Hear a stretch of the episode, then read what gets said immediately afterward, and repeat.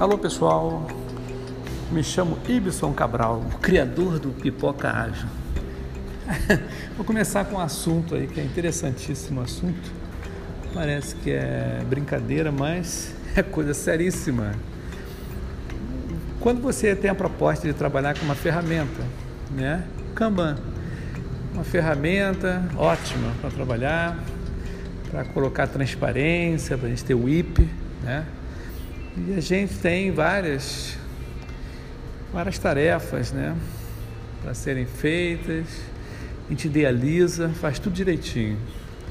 A gente vai na secretaria e pede, gente, alguém tem post-it para colocar?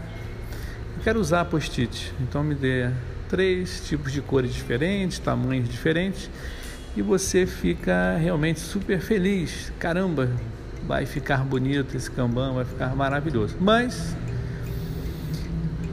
quando a gente começa a transferir, né, a colocar, preencher o, o, os post-its e começa a colar na parede, o que, que acontece?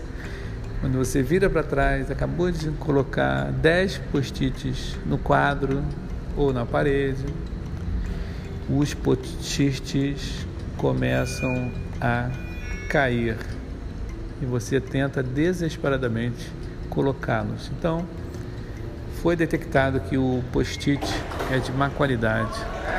Então, gente, atenção nos post-its falsificados que estão por aí. Isso é fundamental. Se o post-it realmente ele é autêntico, que grude na parede. Tem post-it Xing Ling vendido barato, mas na realidade não vale nada. Então fica a dica aí. Dica do Pipoca Ágil, post-it válido. Valeu, gente. Tchau, tchau.